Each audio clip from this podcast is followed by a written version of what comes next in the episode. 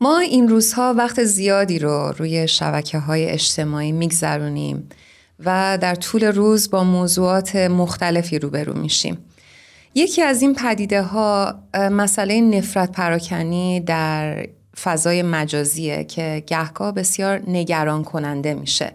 شما تا به حال چقدر با پدیده نفرت پراکنی آنلاین مواجه شدین؟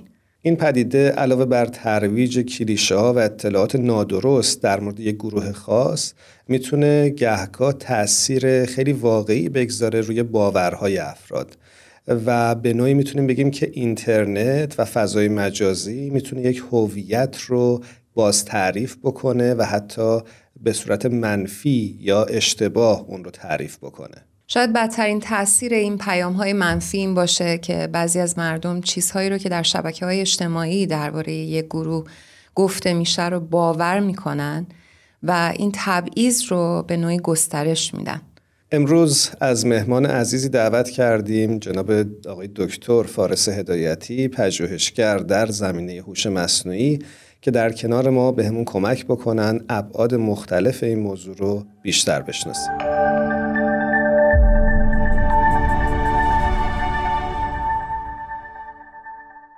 مخاطبین عزیزمون آقای فارس هدایتی رو روی خط داریم. بسیار خوشحالیم از اینکه دعوت ما رو پذیرفتن. فارس به برنامه پادکست هفت خوش اومدی. منم به درود و سلام میگم. ممنونم که دعوت ما رو قبول کردی. خیلی متشکرم از دعوتتون. خوشحالم تو برنامهتون هستم. فارس همونطور که در جریان هستی ما امروز در برنامهمون در مورد نفرت پراکنی در شبکه های اجتماعی صحبت می‌کنیم. به خاطر مسائل این روزها دوست داریم ازت بپرسیم که نفرت پراکنی در شبکه های اجتماعی اصلا چه تعریفی داره؟ گروه های آسیب پذیر شامل چه گروه هایی میشن؟ و اگه ممکنه برامون مثال بزن. ما همطور که می‌دونیم قبلا در واقع گردش اطلاعات و اخبار در منحصرا دست شبکه های خبری بود دست رسانه ها بود. ولی بعد از اینکه اینترنت به وجود اومد و شبکه های اجتماعی مخصوصا در این دهه اخیر به وجود اومدن هر فردی در واقع خودش یه نوع خبرنگاره یعنی می‌تونه یک چیزی ضبط بکنه با تلفنش ویدیو بگیره بذاره تو اکانتش و همه دنیا ببینن. یعنی این گردش اطلاعات دیگه در دست رسانه ها فقط نیست. یعنی هر فردی می‌تونه این کار انجام بده. و به خاطر همین یه مشکلاتی هم ایجاد کرده. البته همیشه ما از یه طرف آزادی بیان داریم از یه طرف دیگه نفرت پراکنی داریم. و خیلی ها معتقدن که ما نباید آزادی بیان افراد رو محدود بکنیم. ولی این یه اشکال ایجاد می‌کنه. خیلی شبکه های اجتماعی تحقیقاتی انجام دادن و به این نتیجه رسیدن که آزادی مطلق بیان و نفرت پراکنی باعث میشه که آزادی بیان گروه های آسیب پذیر خیلی محدود بشه. یعنی در واقع گروه هایی که آسیب پذیرن و تو اقلیت هستن و معمولا سرکوب شدن اونا یه جوری ساکت بشن و نتونن حرفشون رو بزنن.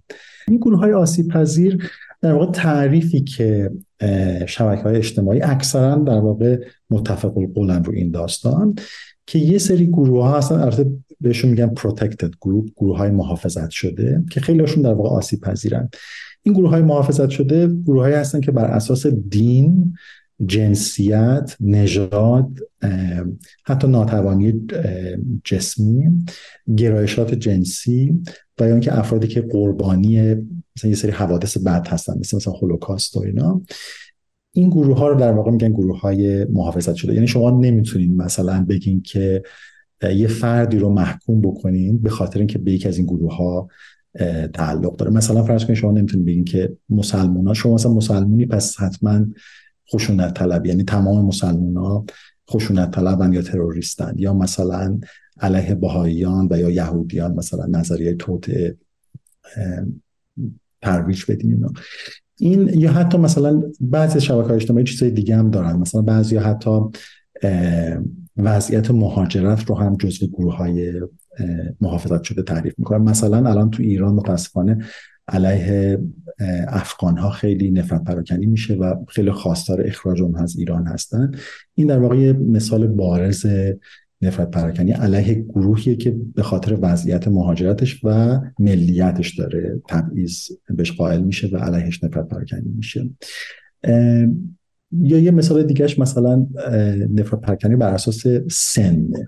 مثلا کودک آزاری یا اینکه مثلا تحقیر افراد مسن اینا همش به خاطر اینکه به خاطر سن فرد مورد آزار قرار می‌گیره. و اون در واقع خودش یه نوع نفرت پراکنی هست. فارس ممنونم از توضیحت و نمونه که بهشون اشاره کردی. آیا نمونه های دیگه هم وجود داره؟ و اصلا به نظرت اهداف این نوع نفرت پراکنی ها چی هست؟ نمونه هاش مثلا در ایران متاسفانه خیلی زیاده. مثلا در ایران افراد به خاطر که باوری غیر از باور رسمی حکومت دارن مورد آزار اذیت قرار داده میشن و خود حکومت هم سعی می‌کنه علیه اینا نفرت پراکنی بکنه. مثلا علیه بهاییان یا علیه مثلا یهودیان و یا افراد دیگه. و یا مثلا در آمریکا یه نمونهش در آمریکا وایت سوپرمسیستا هستن. این کسایی که به برتری نژاد سفید اعتقاد دارن. و این قربانیان این افراد بیشتر این نوع طرز تفکر بیشتر سیاه افراد سیاه پوست هستن و رنگین پوست زنان یهودیان و تا حدی مسلمانان در واقع قربانی این وایت سوپرمسیست ها هستن. حالا هدفش چیه؟ هدف هدف نمونه هاشو می‌تونم همزمان براتون بگم. یکی از هدفاش اینه که در واقع دیگری سازی بکنه. مثلا یه حکومتی یا یه ایدولوژی برای اینکه بخواد خودش رو اثبات بکنه برای اینکه بخواد ناکارآمدی خودش رو توجیه بکنه سعی می‌کنه که همه مشکلات رو بندازه علیه تقصیر یک گروهی. مثلا فرض کنید در آلمان نازی قبل از اینکه جنگ جهانی دوم شروع بشه چون که آلمان در واقع در جنگ جهانی اول شکست خورده بود و یک سرخوردگی ملی بهش وارد شده بود و خسارت خیلی زیادی دیده بود. و این مشکلات اقتصادی رو همه را داشتن می‌خواستن بندازن گردن یهودیان در آلمان و اینکه منجر متاسفانه به هولوکاست شد. یعنی معمولا این دیگری سازی این یک دشمن داخلی ایجاد کردن برای اینه که تقصیرها رو گردن اون بندازیم. مثلا افراد حکومتی یعنی همیشه سعی می‌کنن که مشکلات اولا بر گردن دشمن بندازن دشمن خارجی ولی یه دشمن داخلی هم می‌خوان. و معمولا یک گروه بیدفاع و آسیب پذیر رو انتخاب می‌کنن و علیه اون هی نفرت پراکنی می‌کنن که همه رو یعنی توجه ها رو به اون سمت جلب بکنن و خودشون رو مبرا بکنن از این. و یه چیز دیگه هم هست علاوه بر این دیگری سازی نظریه توته هم همیشه همراه با این دیگری سازی هست. یعنی شما نظریه توتن در واقع یه نمونه خیلی خوبی از نفرت پراکنی. یعنی شما به این یه گروه محافظت شده یا گروه آسیب پذیر همش در حال توطعه علیه گروه مثلا اکثریته مثلا هم یهودیان رو که گفتم در آلمان یا مثلا بهاییان در ایران. خیلی نظریات توطعه علیهشون زیاد هست. مثلا که استعمار بهاییان رو درست کرده یا بهاییان جاسوسن برای مثلا اسرائیل یا کشورهای دیگه جاسوسی می‌کنن. همه اینها نمونه های خیلی پررنگی از این داستان نفر پرکنی البته این داست... خیلی از این نظریه توته همش کارهای آکادمیک روش انجام شده و خیلی نشون داده شده که همش بی اساسه. یه نمونه دیگه از این نفرت پراکنی ها انسانیت صداییه یعنی این گروه های آسیب پذیر رو سعی می‌کنن که یه تصویر حیولایی ازشون درست بکنن که سرکوبشون رو توجیه بکنن. مثلا فرض کنید در رواندا وقتی که قتل عام صورت گرفت. قبلش علیه یک گروه اتنیکی خاصی خیلی تبلیغات منفی ایجاد انجام داده بودن و یا مثلا همین در آلمان نازی یا در ایران خودمون. یعنی سعی می‌کنن مثلا بهاییان یا مثلا یهودیان نجسن یه نوع, یه نوع انسانیت زدایی دیگه چون که نجاست چیزی که برای مثلا حیوانات یا برای مثلا اشیاء استفاده میشه. یعنی اون فرد یا اون گروه از انسانیتش در واقع از حیثیت انسانیش ساقط بکنن که مردم در واقع به این باور برسن که دیگه اینا انسان که نیستن. حالا هر بلای سرشون بیاد یا حقشون یا اینکه مثلا سکوت کنن در برابر این. پس به صورت کلی ما می‌تونیم بگیم نمونه هاش بیشتر داخل این سه تا گروه میفتن یعنی انسانیت زدایی دیگری سازی و نظریه توته حالا نمونه هاش هم که گفتیم و هدفش هم اینه که در واقع تقصیرها رو بیشتر گردن یک گروهی بندازن. و یا بعضی وقتا هم جنگ های ایدئولوژی هست. یعنی ایدئولوژی مثلا مذهبی یا ایدئولوژی سیاسی که یک گروهی می‌خواد علیه یک گروه دیگه را بندازه برای اینکه از بین ببرتش یا مثلا بدنامش بکنه از این نفرت پرکنی استفاده می‌کنیم.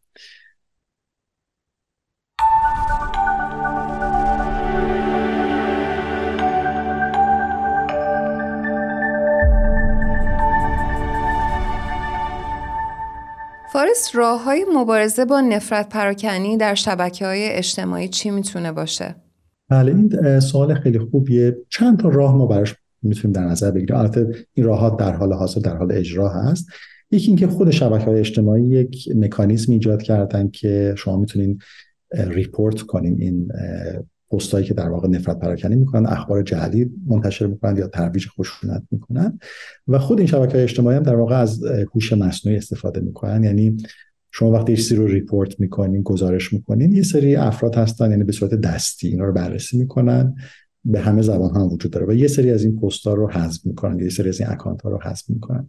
حالا این داده ها در طی سالها جمع میشه و به قول معروف برای train کردن این مدل های هوش مصنوعی ازش استفاده میشه. مثلا می‌دونن که این پست ها مثلا نفرت پراکنی کردن ترویج خشونت کردن ولی اینا نکردن.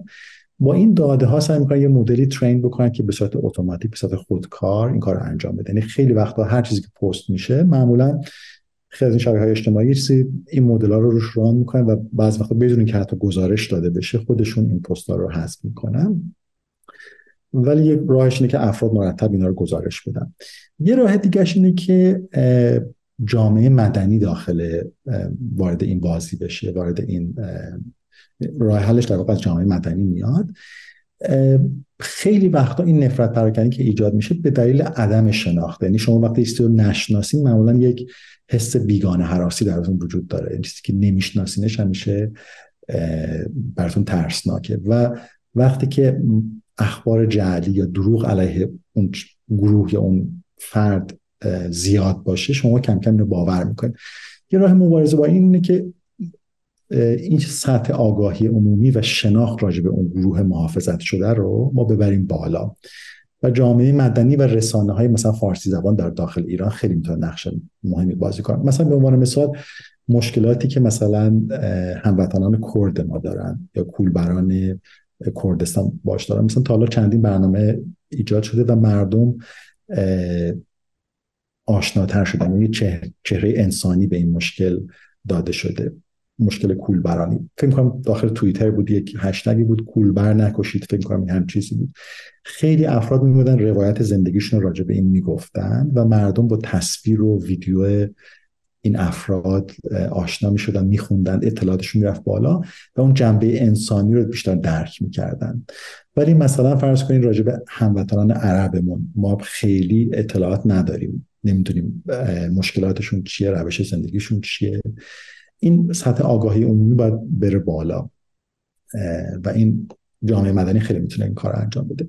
راجع به اقلیت های دینی هم به همیشه داخل فضای فارسی اقلیت های دینی نقض حقوقشون قشنگ document شده و نشون داده شده. ولی یعنی بیشتر یه چهره قربانی دارن یعنی به صورت قربانی معرفی شدن مثلا بهاییان یا دیگر اقلیت های دینی.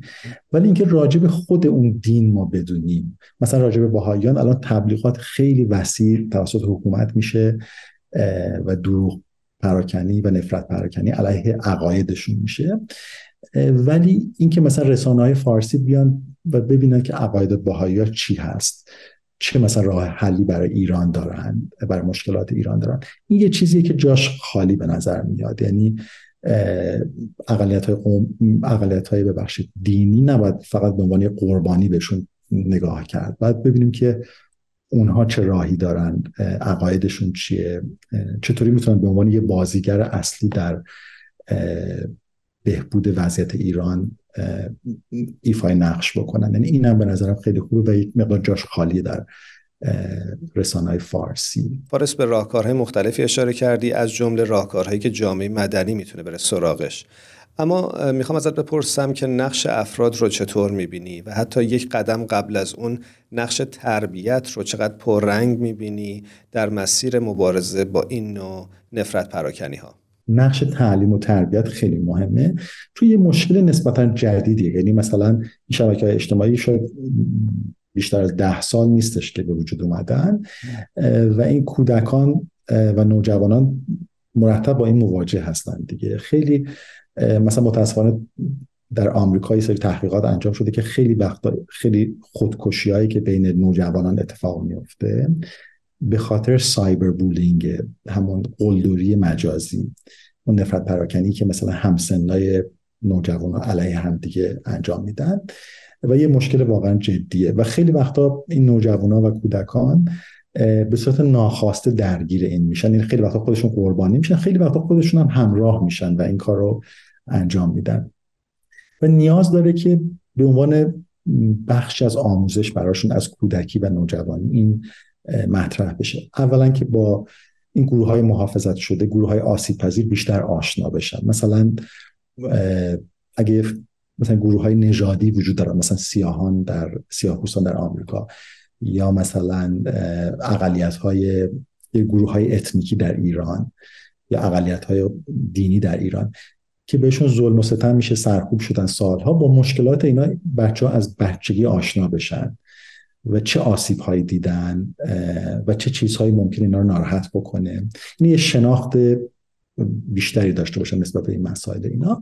و دوم اینکه چطوری در فضای مجازی رفتار بکنن. چطوری مثلا اخبار جعلی و افراد, افراد اخباری که باعث نفرت پراکنی ترویج خشونت میشه اونا رو تشخیص بدن و سعی کنن جلوش رو بگیرن و باش انگیج نشن. یه سری مسائلی که به نظرم خیلی مهمه. چون یه مشکل نسبتا جدیدی هم هست باید خیلی روش فکر بشه. حالا کارهایی که افراد می‌تونن بکنن خیلی به نظرم مهمه. جامعه مدنی و تعلیم و تربیت خیلی مهمه ولی افراد بیشتر این خشونت ها و نفرت پراکنی که میشه توسط فرد فرد جامعه انجام میشه. یکی اینکه به نظرم یه مهارت اخلاقی و یک مسئولیت اجتماعی اینه که همیشه منصف باشن در قضاوتش. در قضاوتشون. یعنی اخباری که می‌بینن پستایی که دریافت می‌کنن همیشه اون جنبه انصاف رو داشته باشن. بتونن خوب قضاوت بکنن. ما همطور که می‌دونیم در دیانت باهایی انصاف جزو یکی از برترین اصول اخلاقی هست. حضرت بهاءالله شارع و بنیانگذار دیانت باهایی یک اثری دارن به اسم کلمات مکنونه که در اولش فرمودن که ما تمام اصول اخلاقی که در ادیان مختلف بوده و تا حالا به بشر داده شده ما در این کتاب در این اثر ما اینو خلاصه کردیم. و اول این اثر با انصاف شروع میشه. اولش هستش که محبوب ترین چیز نزد من انصافه یعنی انصاف جز جز برترین خصائل اخلاقی انسان باید باشه. یا اینکه مثلا در یه جای دیگه حتی انسانیت رو با انصاف برابر دونستن. فرمودن که اول انسانیت انصاف است. این اصلا انسانیت انسان بودن با انصاف با منصف بودن در قضاوت شروع میشه. و جالبه که این مسئله انصاف خیلی نقش کلیده در آموزه های دیگه دیانت باهایی هم داره. مثلا در دیانت باهایی هر فردی باید خودش مستقلا جستجوی حقیقت بکنه یا اینکه تعصبات دینی نژادی جنسی نداشته باشه. و یا اینکه مثلا ایمان و خرد انسان باید مثل دو بال باشن یا علم و دین باید مثل دو بال باشن که بشریت با اون دو تا بال می‌تونه پرواز کنه. همه این اصول اگه ما در نظر بگیریم اصول دینت باهایی رو در نظر بگیریم همش بر این اصل منصف بودن و انصاف داشتن در قضاوت به این اصل برمیگرده. پس این اصل خیلی اصل مهمیه. اگه این اصل ما همیشه رعایت کنیم مثلا دیگه تعصبی نسبت به یک نژاد یا یک دین یا نه علیهش نه لهش مثلا نخواهیم داشت. و همیشه مثلا اخباری که به دست ما می‌رسه همیشه منبعش رو مثلا چک می‌کنیم سعی می‌کنیم که اگه مثلا یک می متوجه میشه که اون خبر آیا داره سعی می‌کنه یه ایدولوژی خاصی رو مثلا پروموت بکنه یا نه. و این منصف بودن خیلی می‌تونه به ما کمک بکنه. یه نکته مهم دیگه که در انصاف وجود داره این روشی که ذهن ما کار می‌کنه. خیلی وقتا ما اون قضاوت های اشتباهی که می‌کنیم ناخداگاه هست و خیلی خوب خوبه که ما این اینو بشناسیم. یه سری در روانشناسی چیزی وجود داره بهش میگن سوگیری شناختی یا cognitive bias cognitive biases. چون ذهن ما با اطلاعات خیلی مفصلی در روز مواجه میشه و خیلی وقت باید سریع تصمیم بگیره و سریع اطلاعات رو ذخیره بکنه. یه سری شورت کات یا یه سری میونبرهای ذهنی بر خودش ایجاد کرده که خیلی وقتا انسان رو دچار خطا می‌کنه. باعث میشه که اون منصف نباشه انسان در قضاوتش در تصمیم گیریش.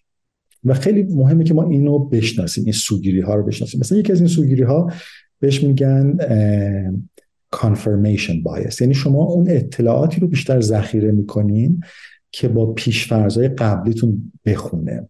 یعنی با باورهای قبلیتون بخونه. چیزای جدیدی اگه باشه خیلی بهش فکر نمی‌کنین و خیلی بررسیش نمی‌کنین و میندازینش دور. چیزایی که با باورهای خودتون بیشتر هماهنگی اونا رو ذخیره می‌کنید. این کار باعث میشه شما به حرف مخالف خیلی گوش ندین. به کسایی که بیشتر هم فکرتونن به اونا جذب میشین. مثلا خود شبکه مجازی هم اینو تقویت می‌کنه. یعنی شما بیشتر مثلا در فیدتون در شبکه مجازی چیزایی رو به شما نشون میدن که احتماله که شما رو کلیک بکنین یا مثلا باشون انگیج بشین. مثلا کامنت بذارین اونا رو بیشتر به شما نشون میدن. پس چیزایی رو به شما نشون میدن که با افکارتون بیشتر نزدیکه بیشتر همخونی داره. این یک حبابی از واقعیت دور شما ایجاد می‌کنه که شما فکر می‌کنین یه توهمی در شما ایجاد می‌کنه که فکر می‌کنین حقیقت اینه. در واقع هر فرد بیشتر اون چیزی رو می‌بینه که با باورهاش و با نظریاتش مشابهه. این خود شبکه اجتماعی هم منظورم این که این سوگیری شناختی رو این کانفرمیشن بایس رو به قول معروف تقویتش می‌کنن. خیلی خوبه که ما اینو بشناسیم و راه مبارزه با این اینه که ما به حرف مخالفمون بیشتر گوش بدیم. نظریات مخالف بیشتر بشناسیم. مثلا حتی در شبکه اجتماعی کسایی که با ما هم فکر نیستن رو دنبال بکنیم ببینیم حرف اونا چیه. این یه سوگیری شناختی یه سوگیری شناختی دیگه اینه که ما همه چیز رو خیلی سعی می‌کنیم ذهن ما سعی می‌کنه مسائل ساده بکنه. یعنی همیشه حقیقت یه چیز خیلی پیچیده ایه ولی انقدر سیاسفید نیست. ولی ذهن ما خیلی وقتا سعی می‌کنه که مسائل رو ساده بکنه بخاطر برای اینکه راحت تر اونا رو تو یادش میمونه تو ذهنش میمونه. و خیلی وقتا نظریه های توطعه از این میاد. مثلا به عنوان مثال مثلا فرض بکنیم اگه بخوایم بگیم که انقلاب ایران چطوری به وجود اومد یا مثلا بگیم که مثلا جنگ جهانی اول چطوری به وجود اومد خیلی عوامل پیچیده‌ای باعث این اتفاقات شدن دیگه بخوایم بررسیشون بکنیم. ولی اگه مثلا بگیم نه کار کار انگلیساست مثلا این میشه یه نظریه توته. یعنی عبارت خیلی ساده ای که ذهنم می‌تونه یادش بمونه دیگه. لازم نیست همه این عوامل مختلفی که باعث مثلا انقلاب شدن باعث جنگ شدن رو بررسی بکنه تو ذهنش بمونه یه نظریه توته اگه باشه سریع اینو می‌تونه تو حافظه بسپره و راحتتر یادش بمونه. اینم یه سوگیری شناختی دیگه است که ما خیلی خوبه باش بشناسیمش و سعی کنیم که باش مبارزه بکنیم. یعنی حقیقت همیشه انقدر ساده نیست یا سفید نیست. البته از این سوگیری شناختی خیلی دیگه بازم بیشتر وجود داره. حالا من به دو تاش اشاره کردم. ولی اینم خیلی خوبه که ما آگاه باشیم که همچی اشکالی وجود داره همیشه.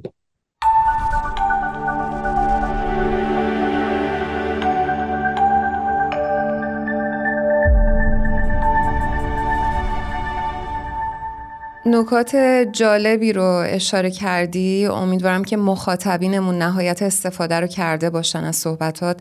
فقط دلم می‌خواست بدونم منابع دیگه هم مطمئنا هستش در این زمینه. اگه لطف کنی برای عزیزانمون بگی که بتونیم مطالعه بکنیم و بیشتر یاد بگیریم. بله. خیلی به نظر موضوع مهمیه. خیلی متشکرم از دعوتتون. ما بیشتر به صورت تیتروار امروز بهشون پرداختیم. ولی خیلی به نظرم مهمه که بینندگان برن بیشتر تحقیق بکنن. مثلا هر شبکه اجتماعی مثلا شما برین یوتیوب یا مثلا توییتر جاهای دیگه چیزی دارن بهش میگن community guidelines اونو search بکنن می‌بینن. در تعریف دقیق نفرت پراکنی رو می‌تونن ببینن. و یا مثلا همین confirmation bias و سوگیری شناختی رو برن مطالعه بکنن تو اینترنت سرچ بکنید فکر کنم پیدا بشه. و با اینا بیشتر آشنا بشیم. بارس هدایتی یک بار دیگه ممنونیم که با پادکست هفت همراه شدی. هر جا هستی شب و روزت خوش. خیلی متشکر از برنامهتون. خداحافظ.